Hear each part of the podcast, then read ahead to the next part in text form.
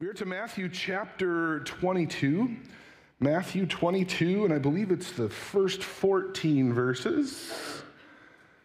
First 14 verses of Matthew 22. So we'll begin at verse 1. Page number 1534 if you want to follow along on paper. Otherwise, the words will be on the screen as well. Matthew chapter 22, beginning at verse 1. Jesus spoke to them again in parables, saying, The kingdom of heaven is like a king who prepared a wedding banquet for his son. He sent his servants to those who had been invited to the banquet to tell them to come, but they refused to come. And he sent some more servants and said, Tell those who have been invited that I have prepared my dinner. My oxen and fattened cattle have been butchered, and everything is ready. Come to the wedding banquet. But they paid no attention and went off, one to his field, another to his business. The rest seized his servants, mistreated them, and killed them. While the king was enraged, he sent his army and destroyed those murderers and burned their city. Then he said to his servants, the wedding banquet is ready, but those I invited did not deserve to come. Go to the street corners and invite to the banquet anyone you find. So the servants went out into the streets and gathered all the people they could find, both good and bad, and the wedding hall was filled with guests. But when the king came in and to see his guests, he noticed a man there who was not wearing wedding clothes. Friend, he asked, how did you get in here without wedding clothes? The man was speechless. Then the king told the attendants, Tie him hand and foot and throw him outside into the darkness, where there will be weeping and gnashing of teeth. For many are invited, but few are chosen. This is the word of the Lord. Thanks be to God. Now, I think, I hope you will agree with me that this is an interesting parable. Um, Jesus is still um, teaching parables to the, the Pharisees and, the, and the, the chief priests in the presence of his disciples and others who were following him and, and hearing his words, some of them hopefully learning from his words. But in this parable, Jesus clearly sets forth um, the wickedness of these guests who brazenly rejected an invitation from their king uh, to this feast, this banquet on his son's wedding day. So, you know, that's the, the negative thing that Jesus communicates here. But, but I believe that he also sets forth and, and draws attention to the, the persistence and the determination of God his patience, his pursuing love, going after those who refuse to come to the feast that he has prepared for them. Now, I want to look at this parable in three parts because as I read it, I, couldn't help but separate it into three different parts or, or, movements. And the first movement focuses on, on this rejected invitation. The invitation goes out to the people who were originally invited. And, you know, it seems like they couldn't care less. Even more, uh, they seemed hostile toward it. So that's the first movement. The second movement focuses on uh, the filled wedding hall. If all these initial people refused the invitation, how did this wedding hall get, get filled? And then third, um, and this is the, the weirdest thing about the parable for me, but we, we, we're going to focus on that, that unprepared man with the missing wedding robe at the end. So um, we'll look at these three movements in turn, beginning with the first. And in the first movement of this parable, we see a picture of, of the rejection of Christ by the Jewish leaders. And so this is a parable, in a sense, that speaks uh, directly to the time and the place in which Jesus was living, where the religious leaders of Jerusalem, the relig- religious leaders of his own people, are rejecting him, plotting against him, thinking we've got to get rid of this guy. And of course, these religious leaders represent unbelieving Israel during the time of Jesus and really stand to represent, as it's bumped out further and further, represent all throughout history who have rejected God's gracious overtures to humanity, drawing them in. People have refused, have refused his gracious offers throughout history. And in this first movement, we also learn a very important lesson that indifference to Christ and opposition to Christ both constitute a rejection of Christ. Whether you are indifferent about Christ or you are utterly and openly opposed to him, it comes to the same thing. Both are simply different ways of rejecting Christ. One is an active rejection of Christ, and one is a passive rejection of Christ. Now, we know that there are many in our society who are active and openly objecting to the lordship of Jesus Christ. That is not the case in the church. At least people in the church, people who are part of the church, do not stand up and, and claim this, that they are actively opposed to Jesus. In the church, there is, however, presumably, people who are here for the wrong reasons, and people who, when it is all said and done, are pretty indifferent to the claims that Jesus Christ makes on our lives. So let's look at the story. And as I said, it's an interesting story. A king has a son who's going to be married. And he sends messengers throughout his kingdom in order to invite his subjects uh, to the wedding feast. Now, we would naturally assume in a context like this, with a king and his subjects, that, that his original guest list here would have been a who's who of ancient society. The wealthy people, the powerful people, the popular people, the talented people, the well known people, the well connected people, the highly accomplished people. And surprisingly, everybody turns the king down. Now, you need to understand that for those who uh, were hearing this parable as it was originally spoken, they would have immediately interpreted this behavior as just grievous and unthinkable, okay? Not only was it an outrageous display of rudeness, it was, it was a foolish act that might even have been looked upon by the king as an act of treason, okay?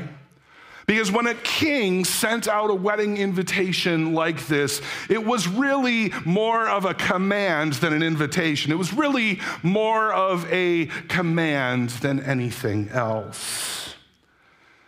If the king tells you to show up at his hall, you show up at his hall.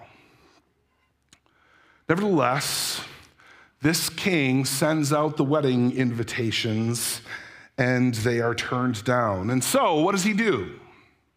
He sends more messengers. He even has them describe the, the menu that is going to be served in order, to, in order to persuade the people to attend this event. He says, This is going to be a tremendous party. Please come. But we're told that the people still do not care. Some are completely indifferent and they go back to their farms and, and go back to their businesses. And some, strangely, are openly hostile, abusing and, and killing the messengers of the king.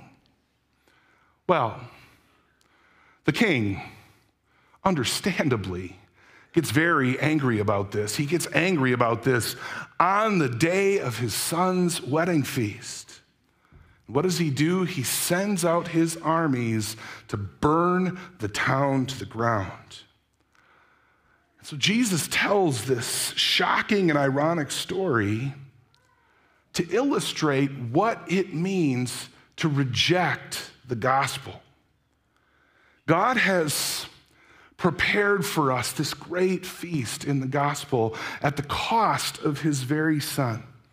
He has invited all to come. And when we ignore or reject that offer by indifference or by direct opposition, it is not just unacceptable. It is not just rude. It is an offense to God Almighty which is precisely what Jesus is trying to communicate in this parable.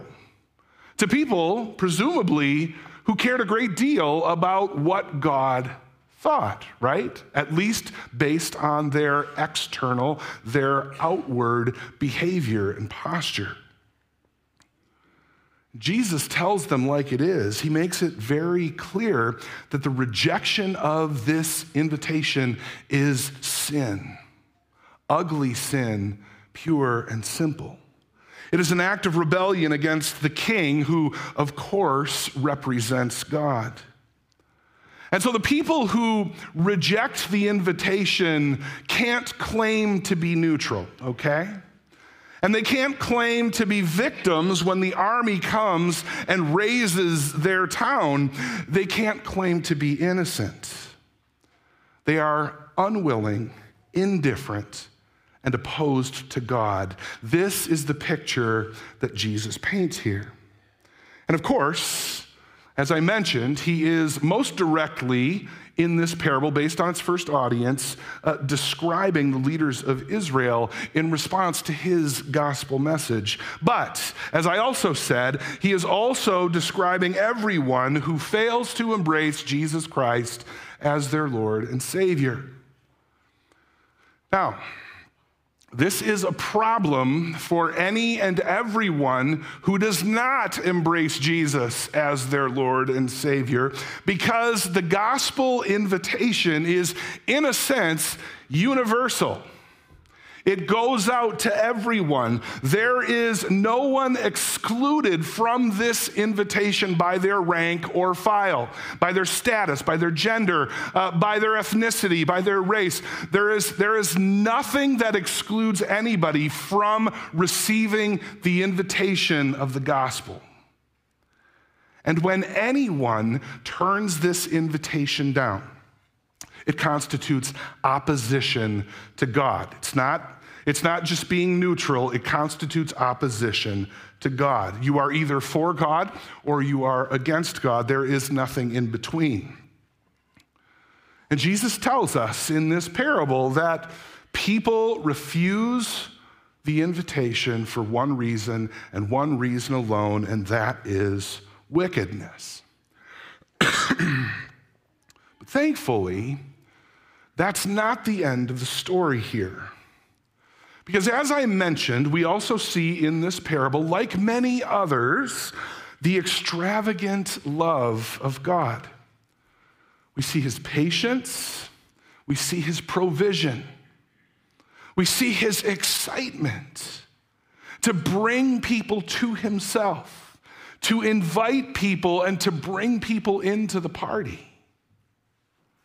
We encounter a God here who pulls out all the stops in order to draw in as many people as possible to a feast that they have neither earned nor deserved.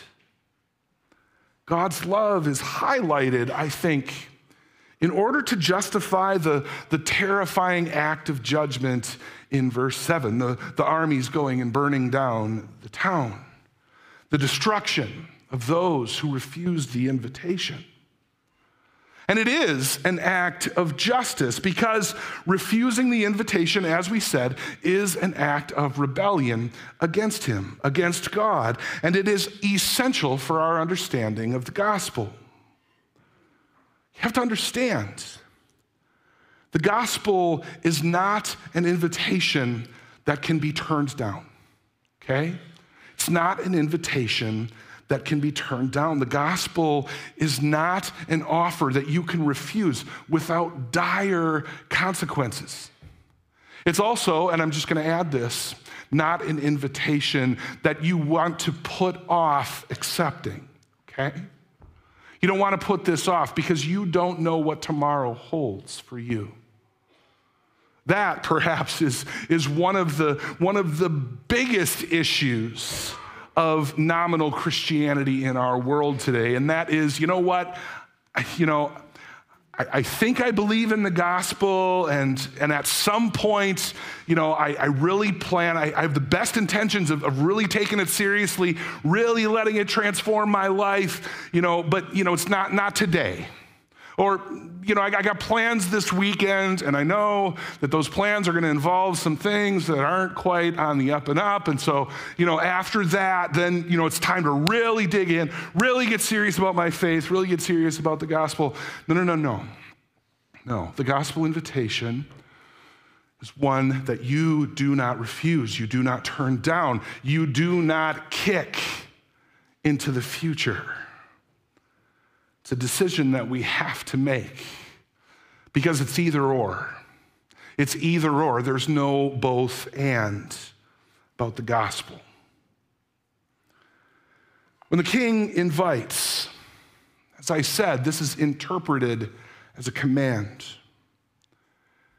And as Jesus says, it is only our sinful hearts that can refuse this invitation because God has given us every single reason to joyfully accept this invitation. The incentives are huge. The incentives are huge salvation, peace, joy, fellowship, eternal life. I mean, what's the downside of that? There is no downside. The incentives are huge. God gives us absolutely every reason to accept, and there are no loopholes here. There are no loopholes here. This is a simple fact of life in God's world. No loopholes, which means judgment comes to those who reject the invitation. Those who do not respond appropriately to God's gracious overtures to them will be destroyed. There's no excuse. No excuse. And you know, understand too that, you know, when we look at this story in its context, so during the time when it was in initially spoken, that from Jesus' perspective, there is there's a near future application to this. And then there is an application of this in more of an ultimate sense, and that is the application that applies to us. But the near future application in Jesus' perspective is one that we should look at carefully too, because it's something that shows us that God means business. And so Jesus, more immediately here, is pointing to the destruction of Jerusalem. And it came actually 40 short years later when the Roman army came in and razed the city. Jesus is predicting this event. And at the same time, he is reminding us that all who are indifferent and hostile toward the gospel and to God will face judgment and be destroyed. God is the, the God of love and justice. God is the God of mercy and judgment. God is the God of grace and righteousness. Although he is patient and long suffering, he will not tolerate wickedness and rebellion forever. And so, Jesus in addition to pointing 40 years into the future and Jerusalem's destruction, is also giving us a picture of the final judgment, which, uh, from our vantage point, is yet to come. And indifference to the gospel or opposition to the gospel both of those postures lead to judgment. Both of those postures lead to you being on the wrong side of history and on the wrong side of God, because both of those postures are the same things in disguise. Both constitute an outright rejection of the gospel, and both postures are very prevalent and very prominent in our culture today. We see indifference to the gospel, as I said, even in the church, in the practice and being of nominal Christianity. Matter of fact, J.C. Ryle, a pastor and theologian from years ago, wrote this. He said, Open sin may kill its thousands, but indifference to and neglect of the gospel kill their tens of thousands. Think about that. Open sin may kill its thousands, but indifference to and neglect of the gospel kill their tens of thousands. Are you indifferent to the gospel?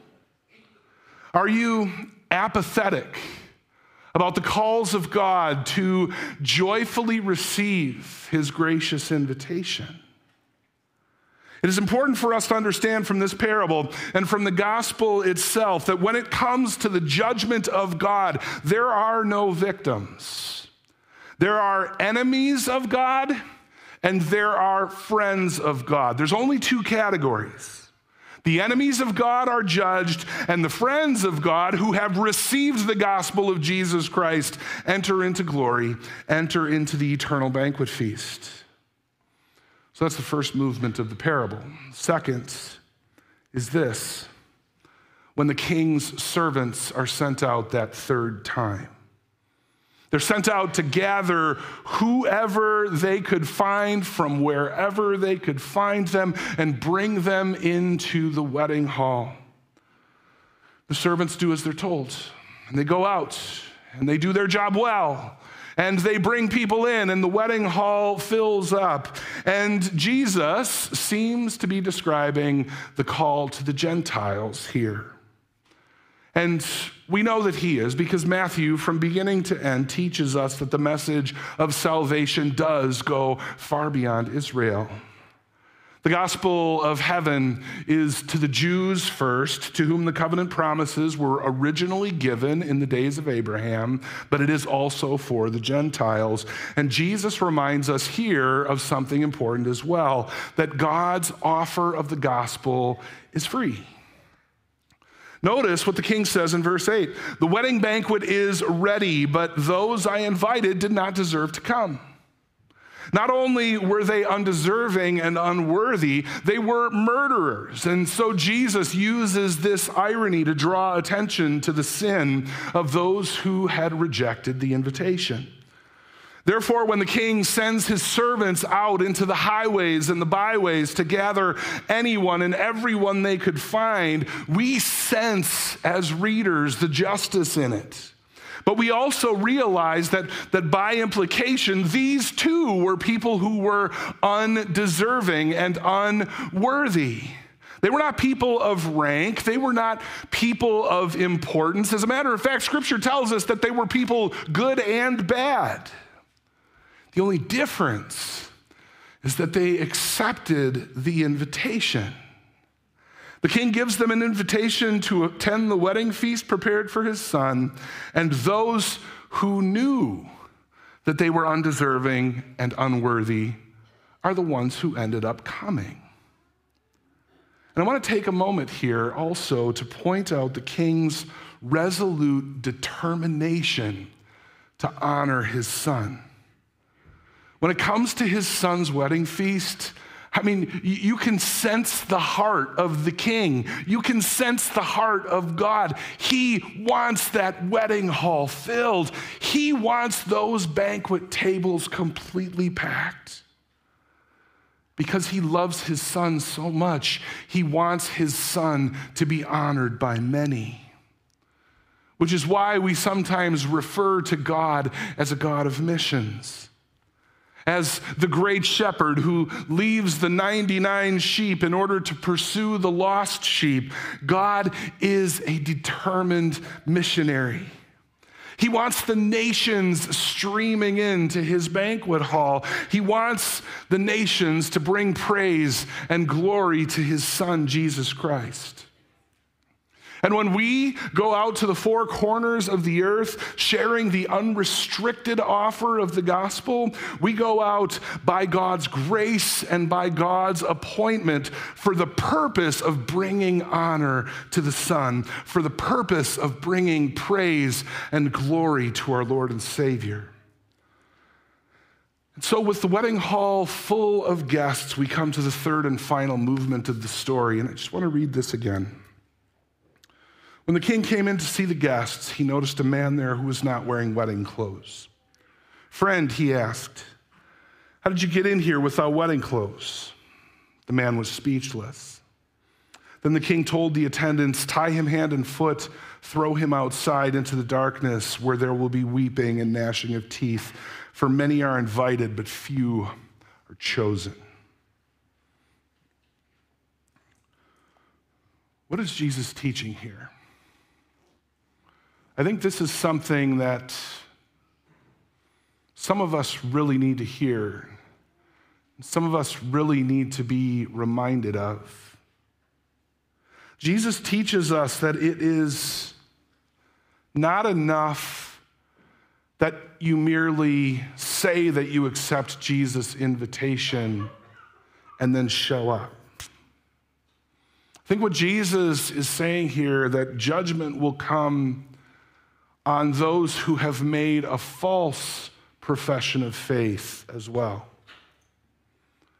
Everyone has been invited to the wedding feast, and many come. But Jesus says here that not all who come have truly embraced the gospel.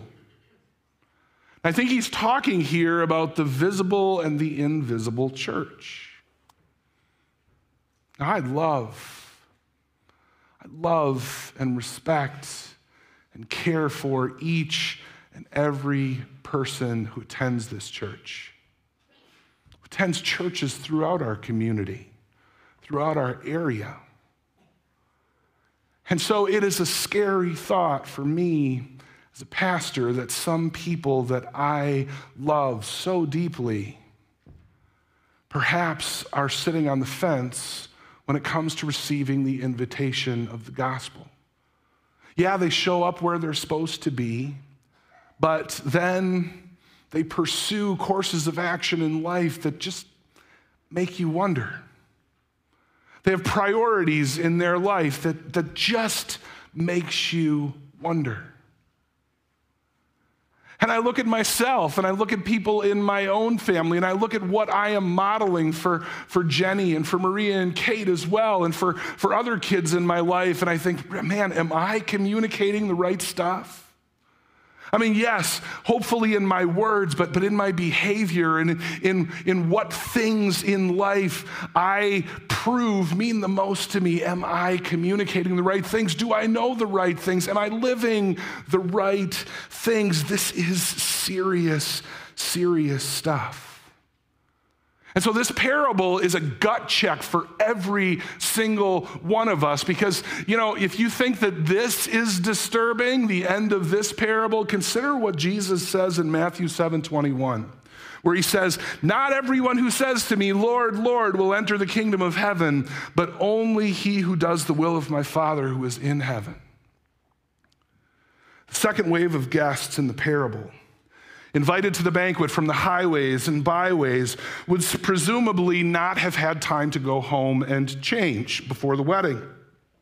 They would not have had time to go and clean up and, and take off their work clothes. Most of them would not have owned anything appropriate for this wedding anyway. And in fact, it was not uncommon back then for a king to actually provide the garments appropriate for his guests. And it's with that understanding that we realize when Jesus describes the scene of those attending the party and all but one seems appropriately dressed for the occasion, he is implying that, that those garments have been supplied by the king himself. We'll give the king the credit, just as we give God the credit, okay? That said, when the king noticed a man who was not dressed appropriately, it was not because he didn't have time. It was not because he didn't have a set of wedding garments on his own. It was because he had clearly refused the conditions attached to the king's invitation. The king says, Friend, how did you come to be here without a wedding garment? And the man is speechless. Why? Because he has no excuse. And I think it's so ironic that the king addresses him as a friend. And then the next words out of his mouth in verse 13 are tie him hand and foot and throw him outside into the darkness where there will be weeping and gnashing of teeth. I think that you would agree that this would be kind of an uncommon thing to say to a friend. But what Jesus is saying here is that there are people who like to think of themselves as his friends, but they want nothing to do with the implications of friendship with him. So, as we close, I ask you are you a true friend of Jesus? Do you desire his friendship more than anything else? Brothers and sisters, the feast is ready. The way is prepared. The invitations have gone out. The garments are provided. I hope to see you there. Amen. Let's pray.